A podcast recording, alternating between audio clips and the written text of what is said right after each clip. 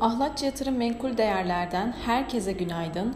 Dolar TL tarafında yukarı yönlü hareket devam ediyor. Yurt içinde veri akışının olmadığı günde Avrupa tarafında Merkez Bankası'nın faiz kararı takip edilecek. Avrupa Merkez Bankası'nın bu toplantısında tahvil alım programının sona erdiğini duyurması ve Temmuz ayı için faiz artırımı sinyali vermesi bekleniyor. Faiz kararının ardından Lagarde basın toplantısı düzenleyecek ve burada faiz artırımının büyüklüğüne ilişkin sinyaller yatırımcılar tarafından aranacak. Küresel piyasalar tarafına baktığımızda bugün Avrupa Merkez Bankası'nın faiz kararı ve yarın açıklanacak olan ABD tarafındaki enflasyon verisi yakından takip edilecek.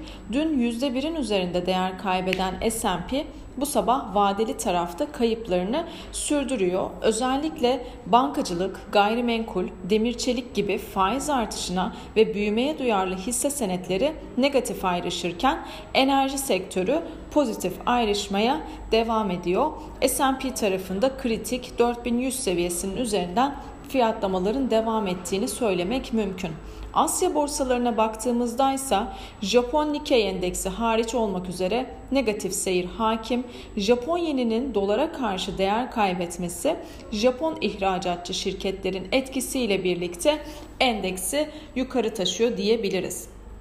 Piyasalarda Brent petrol yükselişine devam ederken ons altın ise enflasyon verisi öncesi yatay seyrini koruyor.